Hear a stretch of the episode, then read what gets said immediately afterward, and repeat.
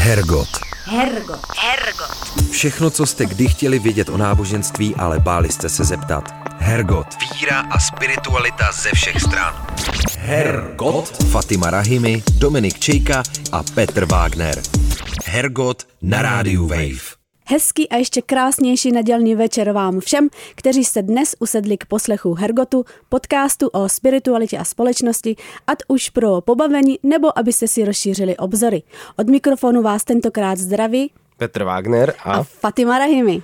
Dneska to bude na vážnou notu a také trochu na notu exotickou. Fatimu upoutala kniha iranistky a arabistky Lenky Hrabalové Dějiny v troskách, která se zabývá ničením, ale také ochranou kulturních památek v regionu Blízkého východu a Severní Afriky. Jak tohle téma souvisí s náboženstvím a spirituální praxi vůbec, aniž bychom chtěli dopředu prozrazovat detaily, myslím, že můžeme směle říct, že celkem hodně, a to hned na několika rovinách. Vydržte, za chvíli jsme zpět. Hergot. Hergot. Hergot. Fatima Rahimi, Dominik Čejka a Petr Wagner. Hergot na rádiu Wave. Jak jsem slíbila, se mnou ve studiu je už iranistka, arabistka a velká cestovatelka Lenka Hrabalová. Ahoj. A ahoj Fatimo a dobrý den všem ostatním. Ty jsi loni vydala obsáhlou knihu s názvem Dějiny v troskách. Než se dostaneme k obsahu, mě samotně teda zaujal i název Dějiny v troskách. Co nám má napovídat? Co má napovídat? Tak eh, když jsem vlastně dokončila dizertaci, tak jsem si řekla, že ji přepíšu na knihu a přemýšlela jsem, jak tu knihu pojmenovat, aby to bylo prostě, aby to co nejlépe popisovalo ten, eh, ten obsah. Je to o historii, která prostě teda v dnešní době nám mísí před očima. Kniha se týká kulturního dědictví na Blízkém východě a vlastně všichni si pamatujeme nedávno islámský stát, jak eh, to ničili buldozerem, jak to ničili kladivama. A o tom to vlastně ty dějiny nebo naše památky, naše dědictví eh, mizí hroznou rychlostí a vlastně místa, která jsem znávala jako prostě úžasná, krásná, tak z nich zbyly jenom hromady kamení, takže proto ten název. Ty v knize rozděluješ ničené památky na cílené a necílené a pak ještě píšeš, že jsou i další, další vlivy a jevy, které můžou ovlivnit ničený statku. Mm-hmm. Jaké to jsou? Začnu tím cíleným a necíleným. Já to vnímám tak, že cílené ničení památek je, že prostě tu památku chci zničit, je to můj cíl, můj záměr, což je bohužel velmi časté. A potom necílené pamá- a ničení památek je to, že památka prostě v, stojí v cestě a já se necítím omezovaný jako tím, že bych ne, neměl ničit. To se týká například eh, ostřelování, bombardování měst, eh, kdy eh, těm útočníkům jde primárně o ty, jako o ti lidi, co tam schovávají a to, že to je památková oblast, že to je UNESCO, že to je prostě úžasná stavba, tak v zásadě nikoho nezajímá. Takže to je takový ten základní, základní rozdíl. A potom teda jsme se bavili o těch vlivech. Vlivy můžou být různé, vlivy můžou být eh, ideologické, můžou být náboženské, můžou být čistě majetkové, rabování, rozkrádání, taky bohužel eh, poměrně běžnou záležitostí. A vlastně ta moje kniha se zaměřuje eh, primárně na ty cílené destrukce zapříčněné lidmi a snaží se právě na to niční koukat tady ze všech těchto úhlů a dávat to trošku do kontextu, jestli opravdu islámskému státu například šlo o to zničit tu památku kvůli tomu, aby třeba očistili islám, nebo tam bylo něco trošku jiného. Cílený uh, ničený statku rozděluješ ještě na náboženské a světské, jestli jo, jsem to pochopila jasně. dobře. A jak je mezi tím rozdíl? Tak eh, já tam hodně třeba pracuji s termínem ikonoklasmus. Ikonoklasmus je ničení vlastně původně z toho našeho evropského slovníku, tak je to ničení ikon, čímž bylo myšleno ikony náboženské eh, v byzantské, v byzantské říši. A nicméně Tady tohle může probíhat i na světské úrovni. Týká se to vlastně očišťování společnosti od nějakých vlivů, které už nejsou žádoucí. Abych to uvedla na konkrétním příkladu, nedávno probíhalo například v Americe eh, ničení soch, které se třeba týkaly objevování Ameriky. Oni ti objevitelé sebou nesli spoustu, eh, spoustu násilí, spoustu brutality vůči místním lidem, eh, vůči Afro, no, tehdy ještě Afričanům, teďka už Afroameričanům, kteří byli zavlečeni do Ameriky a vlastně stojí všude v Americe jejich sochy. Takže i tohle je taková světská podoba toho ikonoklazmu. Prostě se zbavujeme něčeho, co se týkalo předešlého režimu, předešlého systému myšlení. Prostě v zásadě si očuráváme naše, naše nový, náš nový svět. Ty už si použila pojem e, ikonoklasmus neboli obrazoborectví. Mm-hmm. Jak si říkala, tak e, setkáváme se s tím jak v křesťanství, také v islámu. V čem je z náboženského hlediska ikony neboli obrazy mm. jsou problematické? A já ti ještě trošku uh, rozšířím tu původní otázku. Setkáváme se s tím i v židovství. Mm-hmm. A tady ten ikonoklasmus se totiž váže k postavě proroka Abraháma, Ibrahima arabsky, který vlastně v tradici tradici, tady těchto tří náboženství, kterým se říká náboženství Abrahamovská, tak prostě pro ně je prvním monoteistom, prvním člověkem, co takhle prosazoval uctívání jednoho boha. A to je hrozně zásadní. A tady tenhle Abraham, tak on, jeho otec byl Terach a Terach byl výrobce ikon. A měl prostě teda plný barák sošku, sošek různých bůžků a Abraham, Ibrahim tady s tímhle vyrůstal. Jednoho krásného dne tak eh, otec odešel z domu pryč a Abraham využil možnosti a ty ikony mu rozbil. Eh, což samozřejmě asi zrujnovalo rodinné podnikání, ale dostalo se do tradice všech těchto tří náboženství. V Koránu se píše, a přímo je o tom několik zmínek v několika, v několika surách, v několika kapitolách Koránu, a že vlastně Abraham k ním vešel, k těm ikonám, zničil je, aby ukázal lidem, že ty, že ty ikony, že ty sochy jsou vlastně ne, bezmocné. A k tomuhle se odkazují teda všichni a je takovou tou prvotní myšlenkou k tomu, že ikony, prostě sochy, obrazy by neměly být uctívány, že to prostě uctívání mají přímo od člověka Pánu Bohu nahoře a nemá být tady tohle prostě vizuálního prostředníka. A odrazilo se to v realitě všech tří náboženství.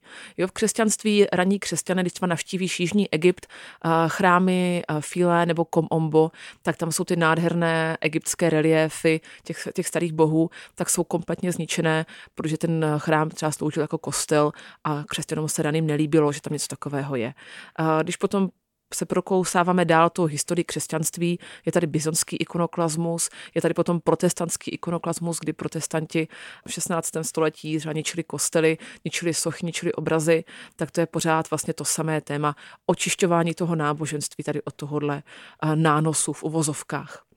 Je to, objevuje to i v židovství. Teďka nevím, jestli jsi viděla nedávno myslím, že tenhle týden to bylo minulý, před pár dny, kdy eh, několik eh, takových velmi eh, radikálních židů, oni myslím, že byli původem z Ameriky, vniklo do křesťanských kostelů v Jeruzalémě a zničilo sochy.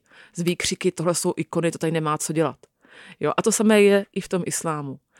Spousta islámských proudů se vyhrazuje, vymezuje proti tomu, že právě mezi člověkem a, a Aláhem, Bohem, nemá být prostředníka a mají zapotřebí tady uh, toto ničit. Naštěstí teda podotýkám zaklepu na dřevo, doufám, že to nebude ani v budoucnu, tak nejedná se o většinový přístup.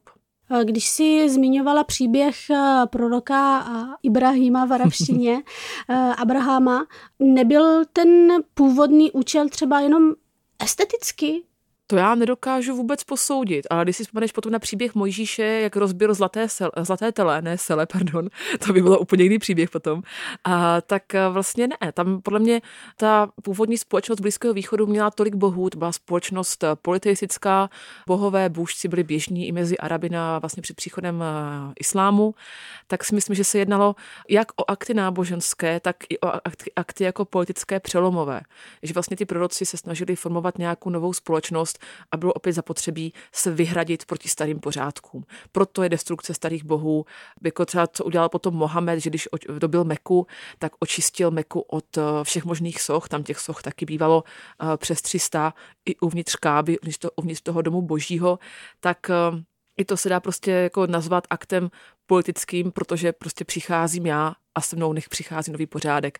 A v zásadě hodně jako podobné chování je vlastní eh, všem dobyvatelům, všem změnám režimu a vlastně no, všem novým, všem novým systémům, co přichází. Tak jestli chápu dobře, tak problém je zobrazování lidských postav a i zvířecích. I zvířecích, eh, ono se to vztahuje obecně k zobrazování živých bytostí, protože jak eh, teda v Koránu, tak v té islámské tradici se píše, že tvořit živé může pouze Bůh. Já teda teďka omlouvám, pokud nás poslouchá nějaký věřící posluchač, že používám slovíčko Bůh. Jedná se u mě o čistě vlastně etymologicky nebo překlad. Termín nebo slovo Allah znamená al-ilah, ten Bůh, čili v zásadě Bůh s velkým B a pro muslimy se jedná o stejného Boha, Oni, uh, jako mají židé, jako mají křesťané, prostě pro ně to je pořád ta samá entita a i vlastně ty proroci, tak spolu islám, židovství i křesťanství podle muslimů uh, sdílí, takže nechci tady nikoho pohoršit nebo rozčílit. Máš představu, nebo dá se to vůbec zkoumat, jaký měl důsledek ikonoklasmus pro dnešní Blízký východ? Dá se to zkoumat, věřím, že to dá zkoumat z více, z více úhlu pohledu, než z jakého jsem se tomu věnovala pouze já. Je o tom napsána celá řada knih a hodně, hodně se prostě řeší původy islámského ikonoklazmu i jako společenské, třeba v té předarabské, předislámské společnosti. A hodně se obecně řeší třeba názorová roztříštěnost v islámu, protože Korán jako náboženská kniha, tak je v mnoha otázkách nejednoznačný. A vlastně vznikalo, vzniklo strašně moc názorových proudů, jak se k tomu stavět. A podotýkám, že ten mainstream islámský, tak, nebo ty, ty mainstreamové islámské školy se k ikonám staví tak, že jsou zakáz, je zakázané vytváření ikon jako k uctívání, ale je v pořádku vytvářet uh, obrazy prostě jako estetické. Takže i v dějinách islámu vzniklo spousta nádherných miniatur, že Osmanská říše, Perská říše, uh, tam toho opravdu jako nevzniklo, nevzniklo v dějinách málo, uh, čili tady toto je hodně zajímavý v tom právě stavět jako v kontextu těch uh, roztříštěných názorů a i vlastně v dnešní době je hodně zajímavé studovat třeba islámský stát, který se tomu stavěl, hele, pojďme teďka kluci všechny ikony, všechny stochy zničit, dokud míří kamery, jakmile kamera nemíří, to radši prodáme a pořádně to vyděláme. Takže i tady ten oportunismus tam je uh, hodně, hodně zajímavý. Čili jo, jako je to prostě obrovský téma. Ta moje kniha má 400 stránek, nepletuli se Vlastně bylo to 6 let mýho života, ten výzkum a mohlo by to být výrazně delší. Jako, jako nekonečně v podstatě. Ve své knize používáš taky eh, pojem eh, anikonismus a říkáš, že to je v, hlavně v muslimském prostředí. Mm-hmm. Co to je a proč právě muslimské prostředí? A protože vlastně anikonismus je taková jako nelibost vůči figurálnímu nebo vůči prostě no, figurálnímu zobraze, zobrazení. A čili ačkoliv ty společnosti nejsou přímo ikonoklastické, že by to jako šli zničit, tak to ale nevyužívají. Jo, v muslimském prostředí uh, se vyvinuly jiné druhy umění. Primárně se jedná o kaligrafii, jedná se o florální motivy, jedná se o nějakou, uh, nějaký ornamentální design a jako pořád jako nad tím zobrazováním živých bytostí vysí nějaký otazníček, že i ti, co jako neví, jak se tomu stavět, tak to radši nedělají. Jo, například v žádné mešitě nenajdeš prostě takhle jako namalovaný obrazy živých, živých bytostí. To se prostě nedělá. Ani v šítském islámu? A v šítském islámu si ty obrázky pověsí, ale nenamaluje zdí. Jo, ne, ne, nevybavuju si z Iránu jedinou mešitu, kde by to bylo, kde by to bylo takhle jakoby v, přímo jako v tom dekoru zasazené. To, že tam jsou fotky a obrázky imama Husejna, je potom, je potom běžný. Jo, samozřejmě ten šítský islám tak se od toho sunnického v tomhle hodně liší. Například vztahem k funerární architektuře, eh, čili k hrobům, k hrobkám, které jsou v šítském islámu nedílnou součástí kultu. Šítí milují svoje svaté, milují prostě o jejich oplakávání. Jo, v Iráku tak eh, máš hrobku, a hrobku imama Hosejna, poutí k němu vlastně se účastní asi 20 milionů lidí ročně, obrovská záležitost. A vlastně v šítském islámu šahání na hroby, líbání hrobů, tak je jako prostě věc, co je tam úplně běžná. V sunnickém islámu to už tak není a to je taková jedna z těch součástí toho tření, které mezi nimi vzniká. Právě je to, že spousta sunitů vnímá šíty skrz jejich vztah k hrobkám a jako politeisty. Jo, že k Bohu přičlenují někoho jiného. Než aby se modlili k Bohu, tak se pomodlí k nějakému dávno zesnulému svatému, který ho žádají o přímluvu u Boha. A podle mnoha sunitů, zejména jako z prostředí Saudské Arábie, tady z téhle oblasti, kteří jsou uh, jakoby vahábovského vyznání, tak se jedná o velmi jako největší hřích, prostě politeismus a přičlenování k Bohu samotné Saudské Arábii, když o, o, o tom mluvíš, je mešita proroka Mohameda, mm-hmm. kam, kde probíhají podobné akty. Jo. Jak oni to vnímají? Tak to je docela taková velká otázka vlastně celých staletí. Uh, mešita proroka Mohameda se nachází v městě Medina, to je druhé město islámu a je tam taky jeho hrobka. Uh, hrobce se říká, nebo hrobka má zelený dom, aby prostě zářila do dálky. A když prorok zemřel, tak on zemřel ve svém domě a vlastně kolem jeho těla byla postavená hrobka. Jeho manželka Aisha, tu ten dům spolu sdíleli, tak v tom domě zůstala vedle té hrobky bydlet, aby se z ní nestal právě místo kultu. Což se samozřejmě stalo, tam se pohřbili další a další chalífové a v zásadě jako spousta lidí v průběhu islámských dějin byla pohřbená na hřbitově v Meci a Medíně. Tam vyrostly parádní, krásný města, prostě pří, byly tam jako města nekropole, tak byly tam pohřbení příbuzní proroka, jejich blízcí a tak dále. A potom se došlo k velkým změnám na konci 18. století, kdy v Saudské Arábii tak eh, vlastně rod Saudů se dal dohromady eh, s náboženským kazatelem Vahábem a vlastně tady tahle vahábovská linka tak je, se vůči hrobům staví velmi negativně a prosazuje jejich destrukci. Oni jsou v tomhle vahábisti hodně hodně drsný, takže když tam Saudové několikrát teda ovládali, neovládali tu Saudskou Arábii, definitivní ovládnutí přišlo ve 20. letech minulého století, v roce kolem toho roku 1920, tak eh, vlastně to s sebou přineslo rozsah destrukce. Oni mnoho těch hřbitovů vzali plošně mnoho míst, které byly vázané k dějinám islámu, ať už se jednalo třeba o rodiště nebo významných osobností, zejména z rodiny proroka, nebo právě jejich hroby, nebo třeba místo, kde víme, že prorok Mohamed eh, byl zraněn a léčen, tak Saudi eh, to zničili. Ono se uvádí, že třeba v samotné Mece eh, Saudi zničili okolo 90% památek, což je obrovské množství. Padá to za oběť jak teda výstavbě, protože velká mešita v Mece se rozšířila rozšiřuje, má pojmout 2,5 milionu lidí, což je prostě nářez, to je obrovská šílená záležitost, ale jakoby to rozšiřování se nedá, no, rozšiřování není jediným vyníkem těch destrukcí. Já jsem mluvila s jedním saudským archeologem, nebo takovým jako aktivistou, lomeno archeologem, co se hodně zasazuje o tu ochranu památek a on jako říkal, že jeden den objevil dům a teďka si nespomenu, co to bylo za dům, prostě bylo to dům, kde se něco stalo s Mohamedem, něco prostě významného.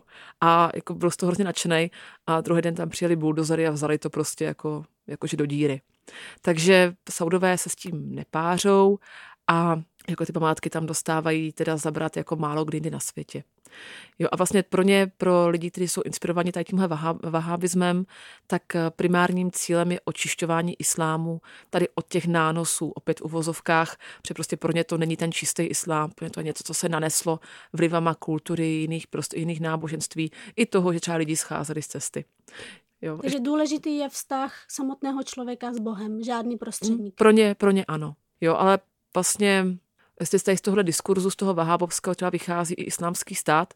Když se podíváš na islámský stát, když se dostal do Mosulu, to je město v Iráku, tak eh, já jsem vlastně byla několikrát od té doby, od toho roku 2017, co se to osvobodilo, tak eh, islámský stát poničil kostely, pobouchal je, znesvětil, to tam všechno probíhalo, ale jakmile dostali se jim do rukou hrobky jako muslimských svatých, tak opět buldozerma to vyrejpali ze země. Jo, že to očišťování toho islámu je pro tady tyhle lidi prioritou a až potom se třeba řeší ty památky těch jiných, nebo ty památky, ty místa kultu těch jiných náboženských skupin. To je docela zajímavé, to si pro ně jako většina lidí u nás, u nás neuvědomuje, jak je tam vlastně poměrně velký, poměrně velký rozdíl. Hergot. Hergot. Hergot. Všechno, co jste kdy chtěli vědět o náboženství, ale báli jste se zeptat. Hergot. Hergot na rádiu Wave. Ty jsi mluvila o tom, že většinový postoj se liší, mm-hmm. že tam je nějaký rozdíl mezi tomu, jestli to slouží k nějaké uctívání nebo estetice. Mm-hmm. Z čeho pramení vůbec tady ty důvody, proč vůbec jít a ničit? Je to jenom mm-hmm. v Koránu, nebo jenom v Suně, nebo v, o, v obě těch eh, důležitých pramenů islámu? Jo, je to, je to v obou, je to jak v Koránu, tak v Suně. Eh, vlastně ta abrahamovská tradice tak je přítomná, eh, přítomná v tom Koránu na několika místech, to už jsem říkala. Potom v Suně, ze Suny známe příběh o tom, jak Mohamed přišel do Meky, a kde vlastně zničil ty modly, protože Meka bylo před islámem velký náboženský centrum, ale politeismu, tam se konaly poutě a přicházeli prostě lidi z celého regionu. A, jsou i jiné prostě z, e, tradice, například e, v jedné se popisuje, že e, Mohamedova žena Aisha tak vycpala, prostě vyrobila pro Mohameda polštář, který ozdobila obrázkama. A on ji za to strašně pokáral, že v domě, ve kterém se vyskytují obrazy, tak nepřichází andělé. Takže to je takový hodně velký, hodně velký, jako, jak bych řekla, a prostě ne proti tomu figurálnímu zobrazení. Na druhou stranu lidi mají prostě vztah ke krásnu a chtějí vytvářet krásné věci.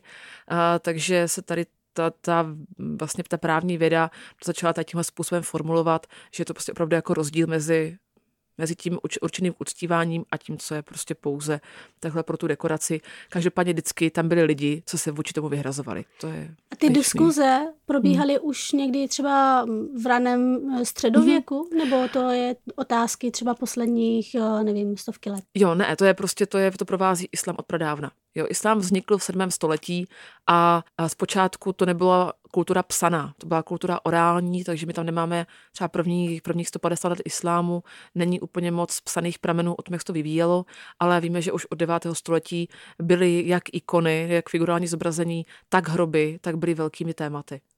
A, a vlastně potom, co se stalo v 9., v 10., v 11. století, tak celý Blízký východ ovládly eh, šítské dynastie.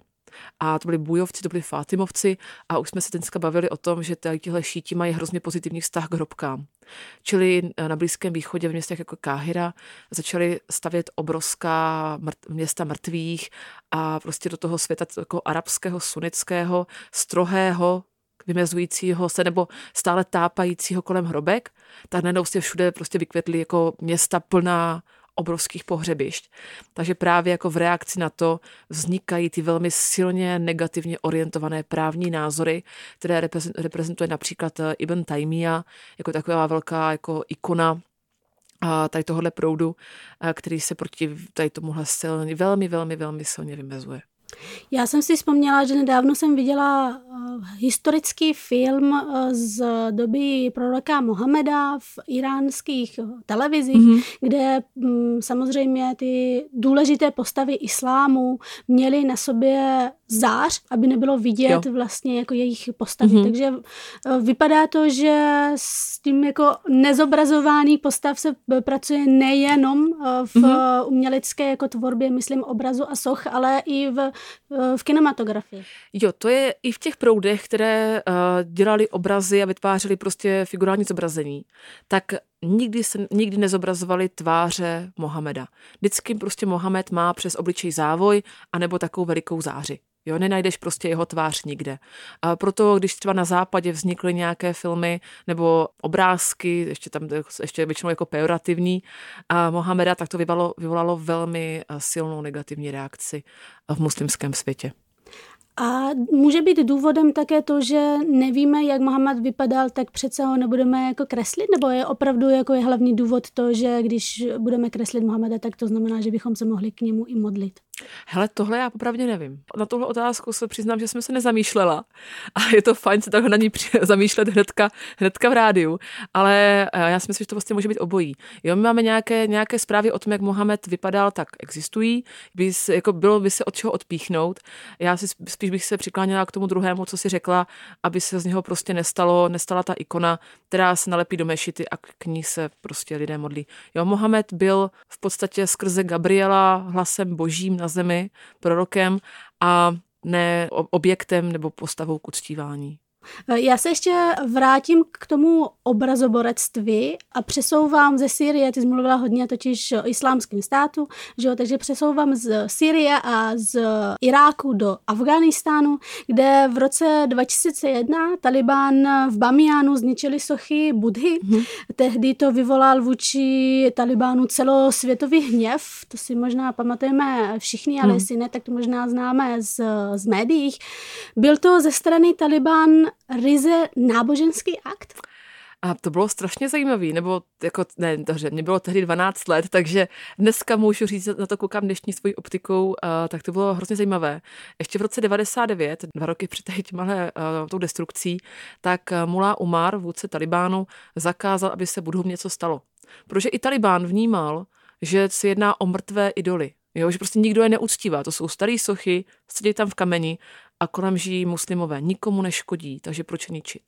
V roce 2001 se situace radikálně obrátila a budhové byli vyhozeni do vzduchu a byly k tomu pozvány všechny média. To je docela zásadní věc, protože Taliban začal pracovat s tou medializací. On si opravdu jako řekl, my ty budhy odpálíme a přijete s kamerama, ať to všichni vidí.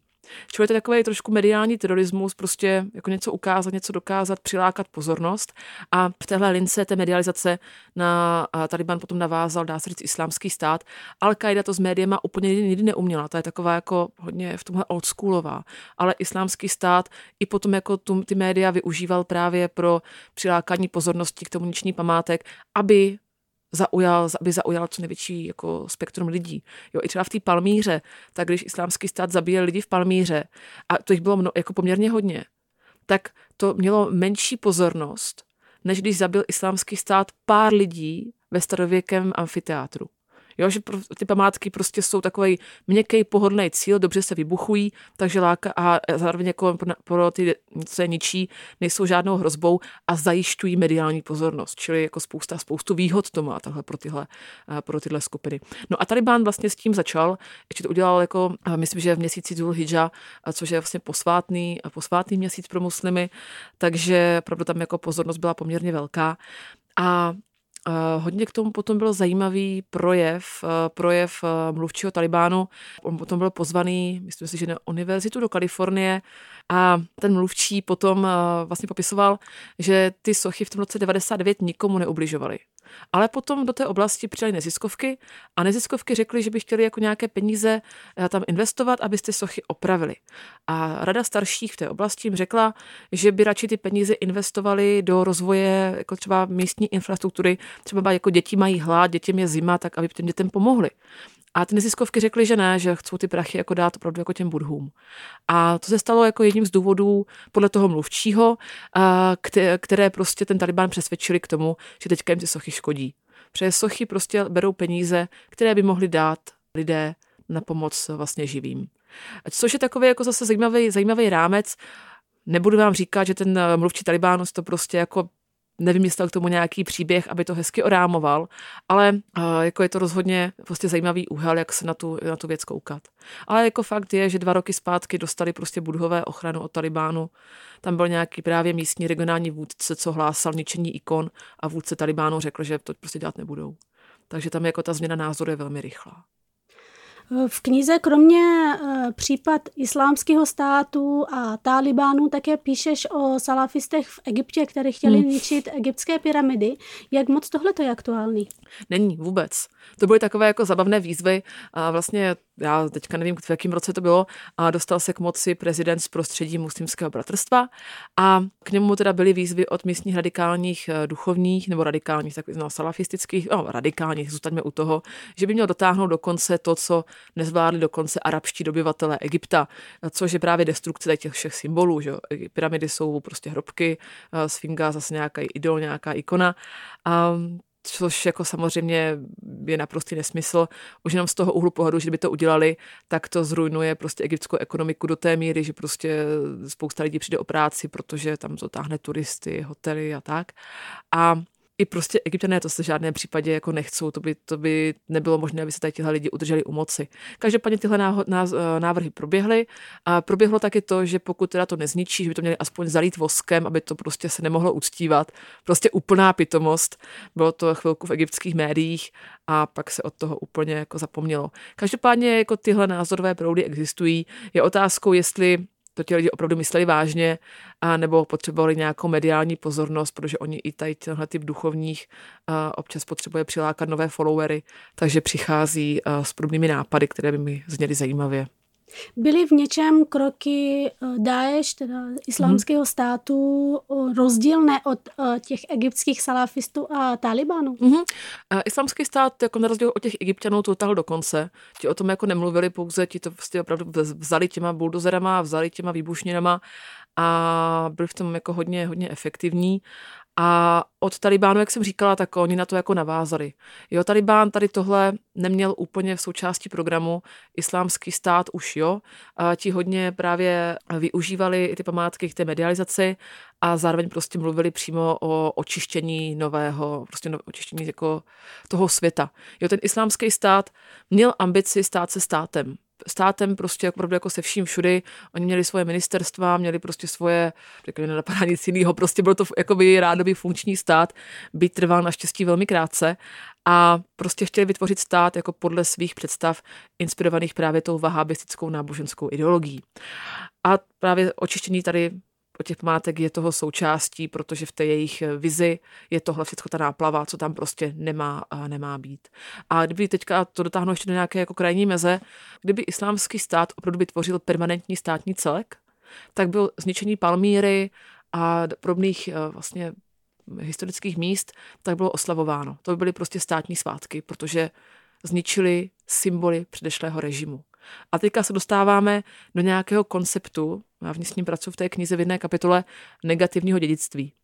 Jo, že když vznikají nové státní celky, nové režimy, nové systémy, tak vždycky mají potřebu se vměřit vůči tomu, co byly symboly toho režimu předešlého.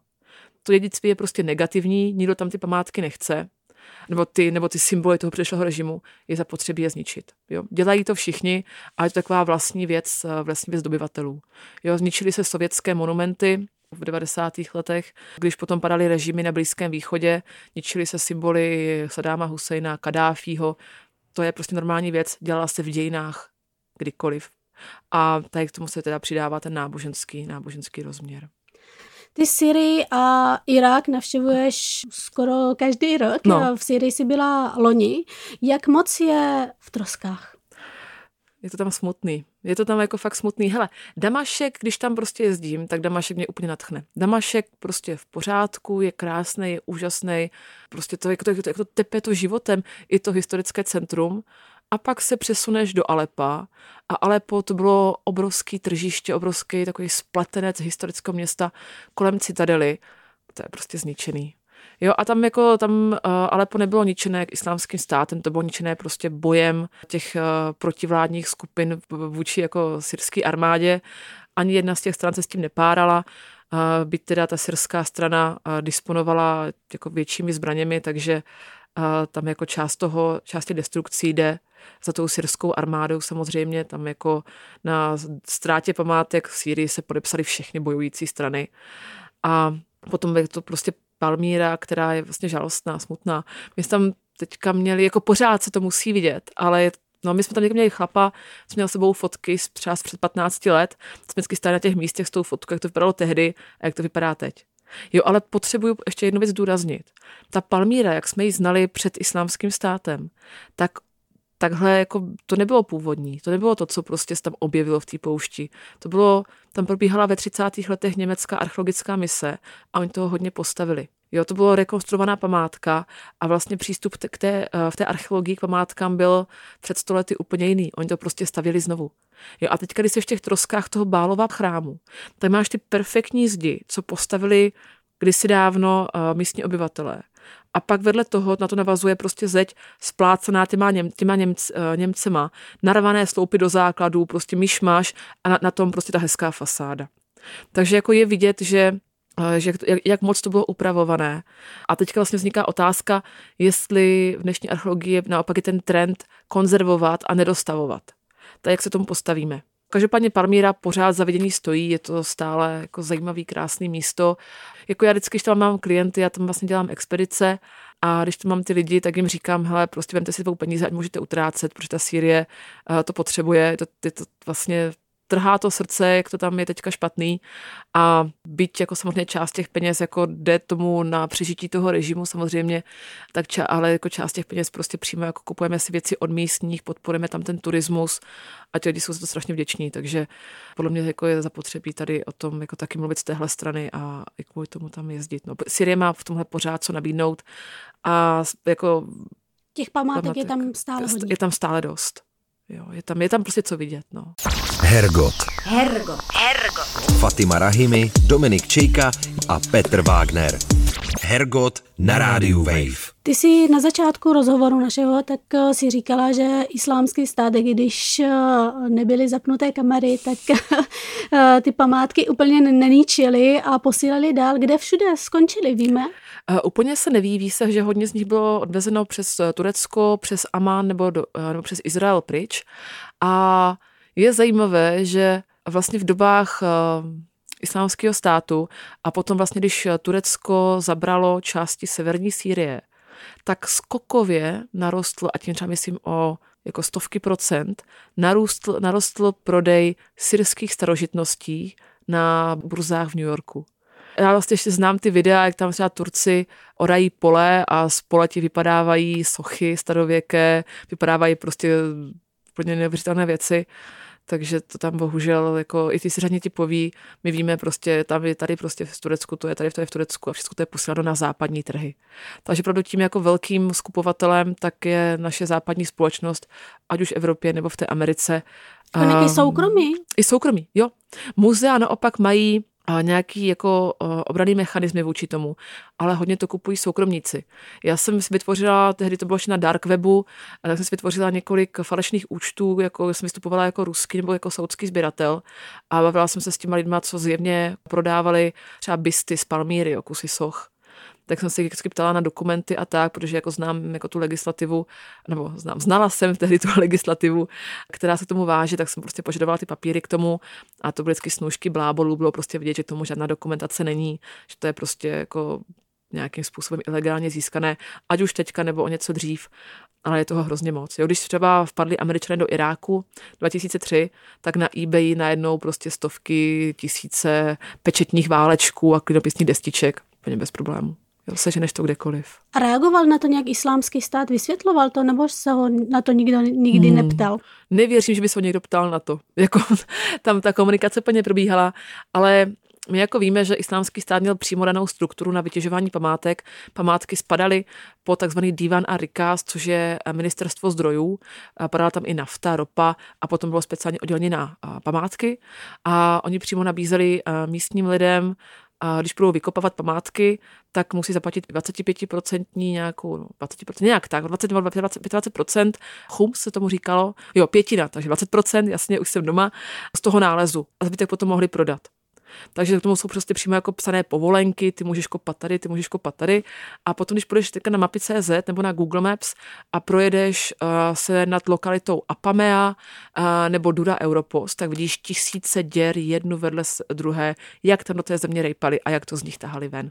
Pak tady to prodali třeba uh, tomu ministerstvu, které mi to zaplatilo a ministerstvo se už staralo, co s tím dál.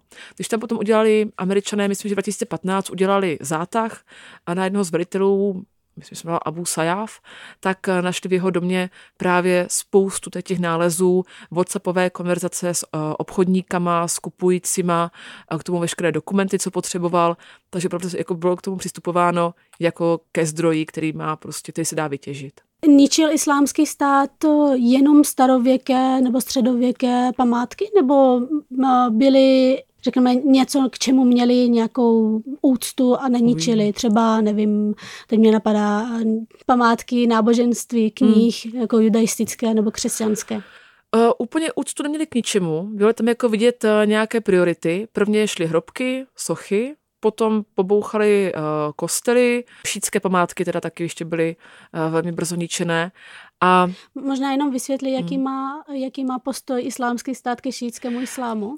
Pro islámský stát tak je šítský islám vlastně jsou odpadlíci. Odpadlíci od pravého islámu a měli by být, jako byli jedni z prvních, kteří byli vždycky na dobitých místech zabíjeni. A tím, že jako šíté uctívají ty hroby, tak eh, jak šíté, tak hroby museli z toho panství islámského státu odejít. A vlastně je zajímavé, že potom třeba islámský stát ničil i hradby historické, třeba města Ninive. Jo, hradby to je prostě zajetí, to nemá žádný důvod to ničit ale jako hodilo se to na videa, hodilo se to prostě na nějaký propagační materiály, takže ta tam jako vlastně úcta nebyla vůbec, vůbec nikde, vůbec k ničemu. Uh, oni preferovali, třeba pokud byly historické mešity, to není problém, ale je známo, že ničili i výzdobu v mešitách. Podle nějaké tradice, že prorok Mohamed preferoval strohé, nezdobené mešity, tak bylo zapotřebí prostě oloupat i vnitřní výzdobu. Tak je o tom několik známek, ale taky to ještě nebylo úplně dotažené, dotažené do konce. Takže nakonec zničili i mešety. Mm-hmm. Jo, určitě. Ty ve, ve své knize máš vybraných několik států, Mali, Saudská Arábie, hmm. Syrie, Irák, Jemen. Proč zrovna tyto státy? A já jsem dlouho vybírala vlastně, jak to pojmout a tady těch pět států mě přišlo zajímavé v tom, že mají spoustu společného a zároveň jako na každé té úrovni, tak je jeden stát, který se trošku liší. Jo, máš pět států, a ve čtyřech z nich je válka nebo konflikt a v jednom není. V Saudské Arábii konflikt není, i přesto Saudská Arábie je rekordman v tom ničení památek. A potom máš zase pět států, čtyři jsou arabské, jeden není. To Mali je vlastně jako, jako velmi etnograficky smíšený stát. A vlastně tady tímhle způsobem jsem s tím potom uh, pracovala. Jo, a čtyři prostě leží na Blízkém východě, Mali opět úplně jiný region. A snažila jsem se jako zjistit, uh, jestli prostě ty třeba ty preference lidí, kteří ty památky ničí, jsou podobné. Ne- jsou? Jsou. Jo, úplně jako vidí stejnou lineu. Jakmile ti tam třeba do Timbuktu, jakmile ti přišli a tady tyhle extrémisti náboženští, tak první, co padalo, tak byly vždycky hrobky. Jo, a Timbuktu bylo město hrobek, takže tam bohužel ty ztráty byly strašně velké. A oni pak to zase teď ve velkém to opravuje naštěstí v Mali, takže už to by to mělo být lepší situaci. Tyhle skupiny se odpichují od stejné ideologie a mají vlastně stejné, uh, stejné postupy. Co se mi taky hodně líbilo, tak ve všech těch zemích, tak uh, z té druhé strany, tak jsou lidi, co se snaží ty památky chránit. Tam míří moje další otázka, jestli v některých těch uvedených zemí je nějaká snaha rekonstruovat památky, jestli se jim to mhm. daří. Tak já začnu tím, že opravdu i v těch zemích jako byla snaha ty památky chránit. Lidé často prostě bránili vlastními těly, jak v Mali, tak v Sýrii, tak prostě dělali v Iráku, prostě dělali kruhy kolem nich, drželi se za ruce, aby tam nemohly ty bagry, ty buldozery, a což se někdy povedlo na krátkou dobu, pak to zase všechno skončilo poměrně rychle. A vlastně ty lidi, spousta obyvatel těch zemí ty památky miluje. Jo, k tomu se třeba vážou ty jejich státní identity, které byly uměle budovány od uh, vlastně nezávislosti, v během, která přišla ve 20. století do všech těch zemích. A mnoho těch lidí jsou jak už třeba památkáři, muzejníci, ale mnoho lidí prostě jako miluje historii a miluje jako váží si těch míst, ať už jako na té kulturně historické úrovni, tak třeba i na té náboženské. Ty, ty hrobky jsou objektem uctívání, takže lidi k něm strašně vzrýží. Takže jo, vždycky byli lidi, co se snažili chránit a vždycky jsou lidi, co se snaží rekonstruovat. Teď, když se podíváš na tu Syrii a na Irák, tak eh, jako první jsou rekonstruované hrobky. Jo, lidi si opraví svůj pokoj v baráku a potom chodí na, na brigádní čit na hrobku. Nebo do ní prostě sypou peníze, aby to opravilo. Protože prostě pro ně to je ta spirituální útěcha, která tam byla vždycky. V Mali tam to funguje třeba trošku jinak. Tam jsou různé cechy jako zedníků a tak, co mají pod palcem a vlastně tam vždycky probíhaly každoroční rituály, oplácávání mešit hlínou, takže tam se vždycky schází celá komunita a opravuje to. Tam to prostě patří jako k součásti toho kultu. Takže tam to je taky docela opravováno. Teďka bohužel teda v Mali se trošku změnila situace od roku 2019 a 2020, takže uvidíme, jak to bude do budoucna. Každopádně rekonstrukce probíhají jak tam, tak všude jinde. Kde neprobíhají, tam je Saudská Arábie. Tam Míra, moje snad poslední otázka, protože korunný princ eh, se jeví jako člověk, který chce reformovat hmm. Saudskou Arábii, nebo o tom se hodně často mluví i v médiích. Je to člověk, který uh, umožnil aspoň ženám některá práva. Uh, jak je to s památkami? Hele, je to pořád člověk, který nechal rozřezat novináře zaživa na ambasádě. Takže on tam udělal nějaký projekt samozřejmě na ochranu mešit, ale jako ten příběh s tím ochranářem, co se snažil ten, co ten barák objevil s tím památkářem, tak to není starý, to je starý třeba čtyři roky, pět let, jo.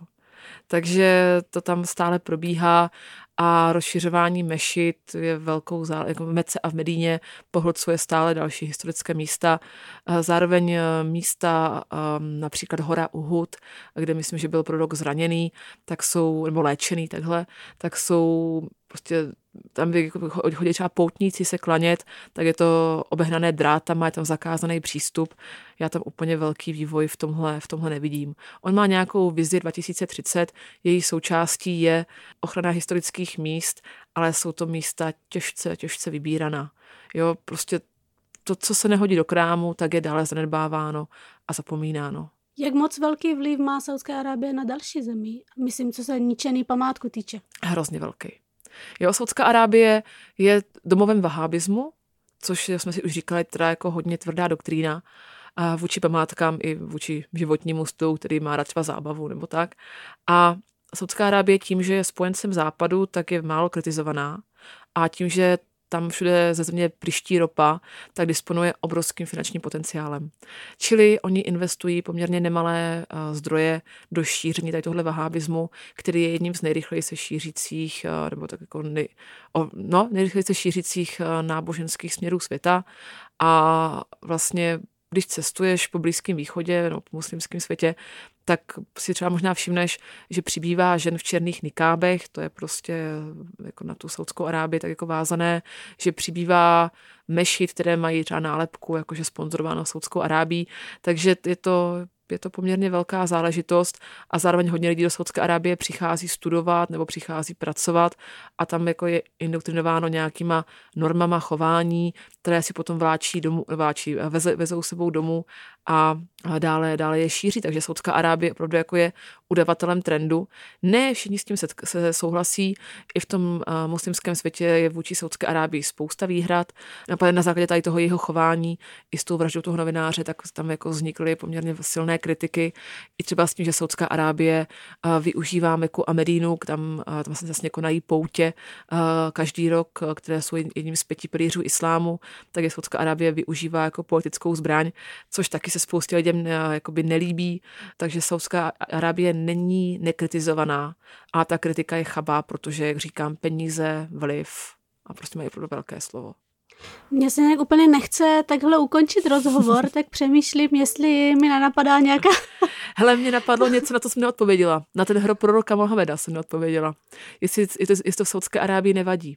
Jo, a to, to jsme vlastně to jsme nakousli. to je nějak 15 no. minut zpátky, tak snad nás posluchači omluví, že to je tak roztřestěné, ale je to dějný v troskách. Je to prostě, já, já mám taky myšlení v troskách z toho, to prostě vidíš to ADHD, jak by prostě ty otázky, ty témata uh, do hlavy střílej. V Saudské Arábii se tam nachází hrob proroka Mohameda a Saudové tím, jak, jak mají tendenci ty hroby ničit, tak samozřejmě se tu a tam objeví i myšlenka, že by ten hrob teda zničili, že by ho přesunuli, aby k němu nechodili ty poutníci. A to se za dějiny, za vlastně 20. století objevilo několikrát. Naposledy se ta myšlenka objevila před pár lety, myslím si, že 2014, teďka bych kecala plus minus, dejme tomu prostě nějaké takové období a obrovská negativní smršť jako všude v médiích. Takže vůči tomu se celý svět brání. Ale je to taková věc, co prostě se toho spousta lidí trošičku bojí, protože ti Saudi opravdu jako mají v tomhle poměrně No, snaží se tu Saudskou Arábii opravdu očistit a tohle se jim do krámu vůbec, vůbec nehodí. Každopádně, kdyby se to stalo, tak s tím prostě zase znepřátelí miliony lidí na světě. Muslimů jsou dvě miliardy, většina z nich jako tu hrobku tam chce mít, a, takže tam ta opozice je hrozně velká. Každopádně v diskurzu se to objevuje a spousta saudských duchovních, kteří mají v Saudské Arábii velmi silné slovo, tak uh, se tu a tam o tohle téma otře prosím tě, pozitivního na tom bylo co, že máme tímhle ukončit? Ne, to ne. Já jsem, eh, já jsem měla něco pozitivního říct. Já to... jsem právě přemýšlela, jak pozitivně ukončit rozhovor a ty jsi říkala, tady je hrob proroka Mohameda. Jej, tak to mě nenapadlo, tak to, to se omlouvám, teďka nějakou pozitivní myšlenku. A víte co, mně se strašně líbí uh, jakoby ta oddanost, kterou má spousta lidí uh, vůči těm památkám. Jo, třeba v Syrii jsem se tomu věnovala hodně, já jsem se v každé té kapitole snažila vypíchnout jako jedno specifické téma. Pro Syrii jsem hodně mluvila o tom, jak Syřané milují svoje dějiny. Vemte si, kolik Syřanů po nocích putovalo desítky, stovky kilometrů, aby se účastnilo během války školení UNESCO třeba v Jordánsku nebo v sousedních zemích, aby se naučili ty památky chránit, aby se naučili, jak oni prostě v těch konfliktech bojovat. A ta jejich dedikace byla naprosto neskutečná. Takže to je věc, jako tam je, jako já jsem načítala ty příběhy, já jsem u té disertace, u té knihy jako brečela xkrát, když prostě čteš, jako jak ti lidi, co všecko pro to udělali tak to je věc, která mě jako vždycky dostává. Jako já vím, prostě je tady spousta konfliktů, je tady spousta válek a stále snajdou prostě lidi, kteří jako se snaží chránit i ten kámen vedle sebe a vedle svojí rodiny. Takže to si myslím, že je takový pozitivní nakonec. Jo, já ti moc děkuji Lení za návštěvu a budu se těšit příště. A co ti daří? Děkuji tobě taky. Naschle. Hergot. Hergot. Hergot. Všechno, co jste kdy chtěli vědět o náboženství, ale báli jste se zeptat. Hergot. Hergot na rádiu Wave. Pro Hergot na rádiu Wave to byla iranistka, arabistka a velká cestovatelka Lenka Hrabalová, která nám představovala svou knihu Dějiny v troskách. Myslím, že ten rozhovor uh, byl zajímavý nejenom, protože jsme s Lenkou ukazovali, teda hlavna, hlavně Lenka ukazovala, jak dochází a proč dochází k ničení kulturních památek na Blízkém východě, ale nezapomněli jsme se zeptat, a Lenka nezapomněla tady podotknout a vysvětlit, že tam dochází i k nějaké ochraně a ta ochrana bývá často taková až životu nebezpečná.